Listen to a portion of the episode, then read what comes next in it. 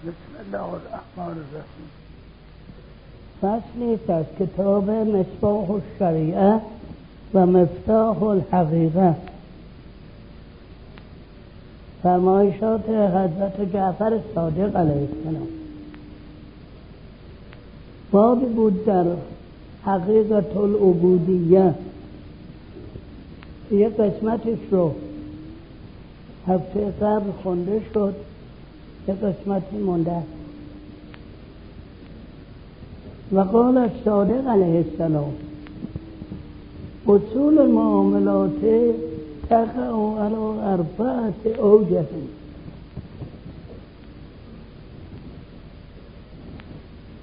معاملة الله ومعاملة النفس ومعاملة الخلق ومعاملة الدنيا وكل وجه منها منقسم على سبعة أركان أما أصول معاملة الله تعالى فسبعة أشياء أداء حقه وحفظ حده.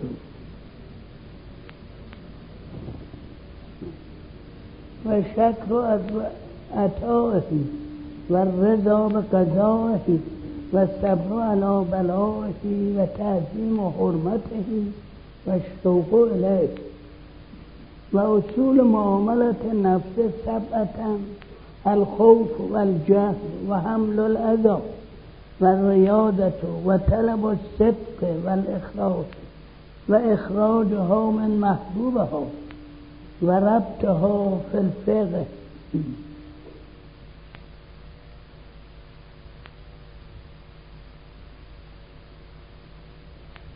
وأصول معاملة الخلق سبعة الحلم والعفو والتواضع والسخاء والشفقة والنصح والعدل والإنصاف وأصول معاملة الدنيا سبعة الرضا بالدون والإيثار بالموجود وترك طلب المفقود. و بغض واختيار و اختیار و زور و معرفت و آفاتها و شهواتها مع رفع ریاست. فإذا حصلت فإذا حصلت هذه الخصال بحقه في نفس فهو من خاصة الله. وعباده المقربين وأوليائه حقا.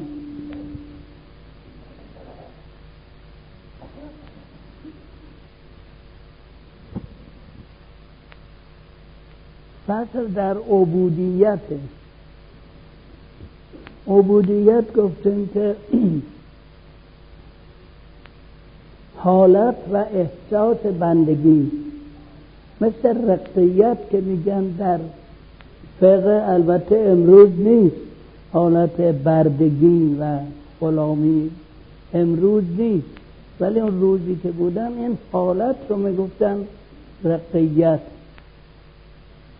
یه بنده ای که در رقیت بود تمام ساعات و تمام حالاتش در رقیت بود. برای خودش استراحت هم می‌کرد در رقیت بود. ولی وقتی ارباب بهش دستور می‌داد بیا یا فلان کار رو بکن. اون وقت تفاوت پیدا می‌کرد با یه شخص آزاد. عبودیت هم همچه حالتی؟ یعنی انسان باید این احساس رو بکنه که بنده خداست. در هر حالی.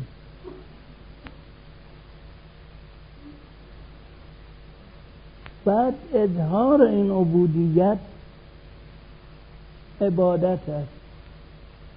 مثل ارباب که گفتیم دستور میده مثلا خداوند که ارباب دستور داده پنج نوبت نماز بخونه. موقع اون نماز که شد باید پاش عبادت کنه.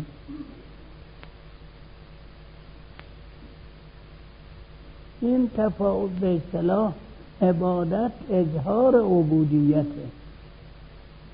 عبودیت هم اینجور که فرمودن به العبودیت و جوهرتون کن هر ربوبیه اگر خب در همون سیستم رقیت بندگی مثال بزنید اگه اربابی نباشه بنده ای هم نیست.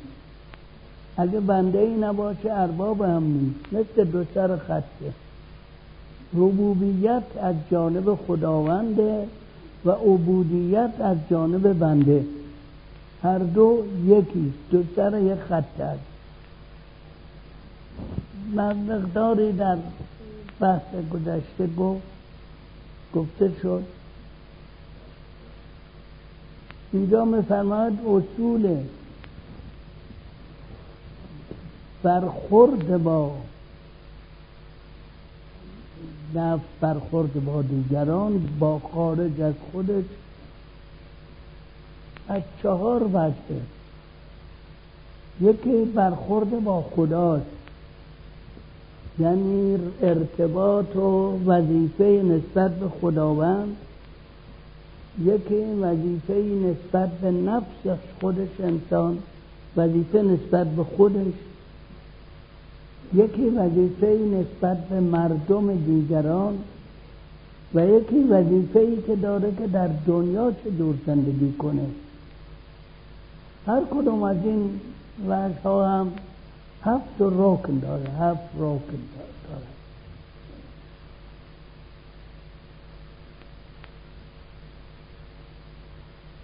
اصول و وسائل به اصطلاح ارتباط معامله با خدا پنج شیعی که داره پنج رکنی که داره یکی ادای حق دهید و حفظ حد دهید ادای حق دهید یعنی حق که خداوند بر گردن ما داره. اولش همین که ما رو خلق کرده. خود وجود و هستی ما رو خداوند داده. این حق رو به گردن ما داره. بنابراین حقش این است که در راه خداوند وجود خودمون رو هم عرضه کنیم. کف دست در کف دست داریم عرضه کنیم. به طور زمینی می‌توان گفت که فداکاری ایثار و جهاد در این راه باشه. بنابراین جهاد که گفتم عبادتی از ادای حق خداونده. اگر البته در شیعه امروز جهاد تقریبا واجب نیست چون امام قایبه ولی خود اون جهاد ادای حق خداونده و حفظ و حفظ حد حدودی که خداوند تعیین کرده حفظ کنید همه گونه حدی تعیین کرده برای ما. گفته است که مواظب سلامتی خودتون باشید. مواظب دیگران هم باشید. کار شما به دیگری لطمه نزند. برای اینکه فرموده است که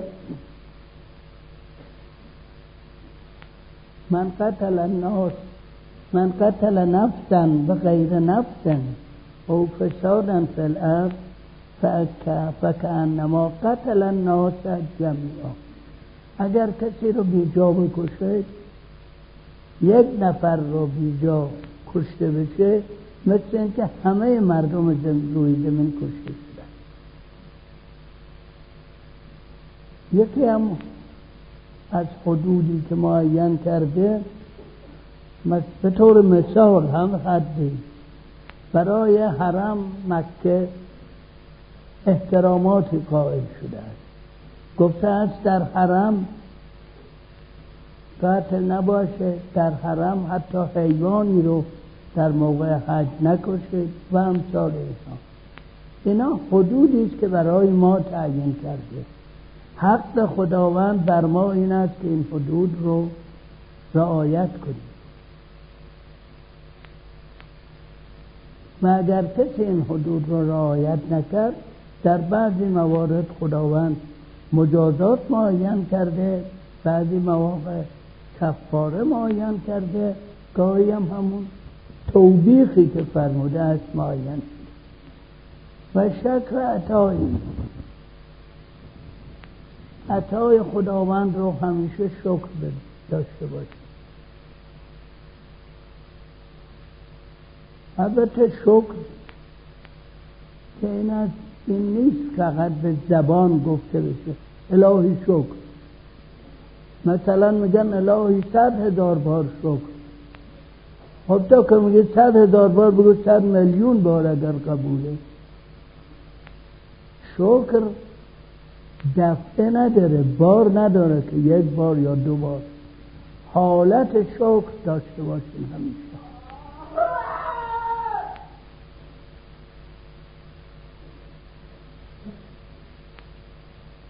در سوره در قرآن هست اعملوا آل داوود شکرا و قلیل من عبادی شکور خطاب به آل داوود البته در آیات مربوط به شکر گذار باشید.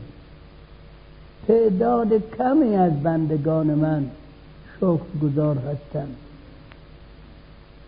حالا انشاءالله خداوند توفیق بده ما جز اون کم باشیم.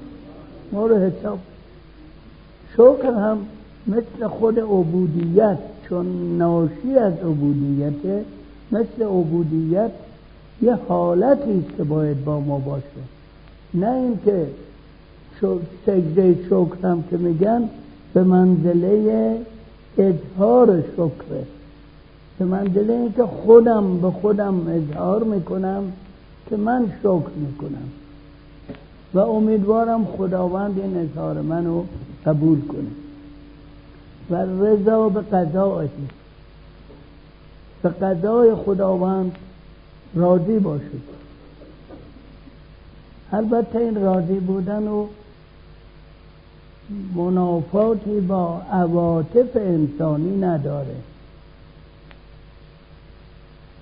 در داستان به اصطلاح. وقایع آشورا شنیدید که حضرت وقتی که شد فرمود رزن به قضایت آخ نه آخ گفت نه داد بیداد کرد نه چیز کرد. گفت خدایا رضا به قضای تو هستم. خود حضرت که همیشه رضا به قضای الهی بود چرا به زبون آورد؟ برای ما به زبون آورد. که بفهمید. یا پیغمبر تنها یک پسر داشتن که در دو سالگی رحلت کرد. خب قطعا خیلی دوستش داشتن.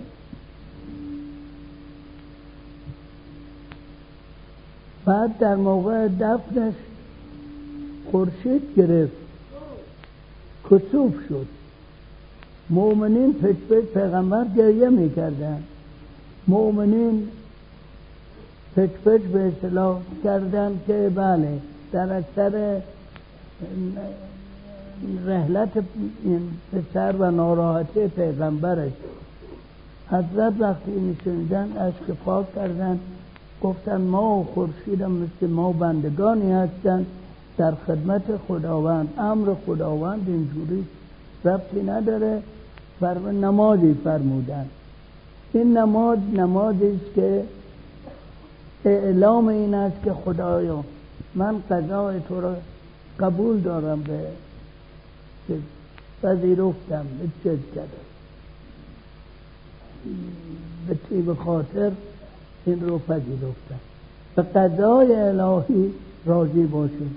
ولی خب اون که خود خداوند در ما آفریده محبت فرزند آفریده حقت هست منتها به هیچ وجه این نباید مانع صفاتی شده یعنی رضا به قضای الهی داشته باشیم در سرکار.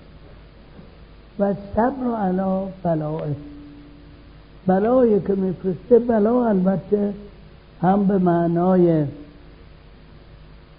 آزمایش و امتحان مثل فتنه. هم به معنایی که در فارسی داره بلا. وقتی بلا میفرسته برای صبر کنیم. صبر کردن صبرم سه جوره بود که گفتن؟ صبر کنیم یعنی جزع و فضع نکنیم.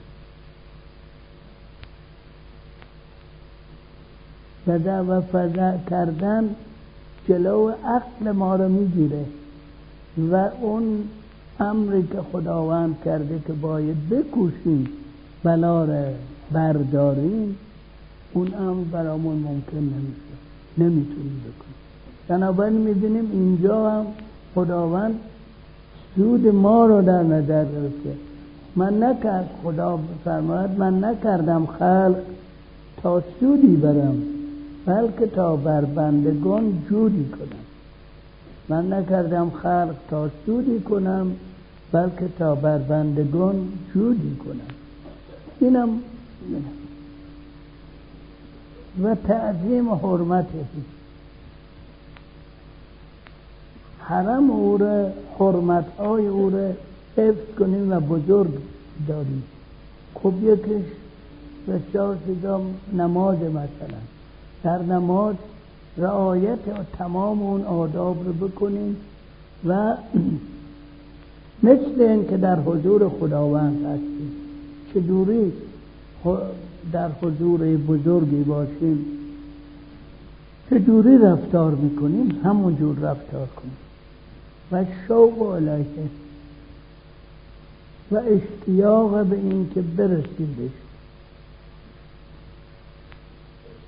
البته این نمی‌رسیم مگر بعد از رفتن. یا ایال انسان انک کادهن الى ربک کتن فملاقی. و آخر بشمیری البته در حالات و به طریق اولا پیغمبران و ائمه در زمان خود حیات با حفظ این حیات زمینی توفیق این ملاقات و این برخورد رو دارد. با بقیش شادا اگر عمری باشه بعد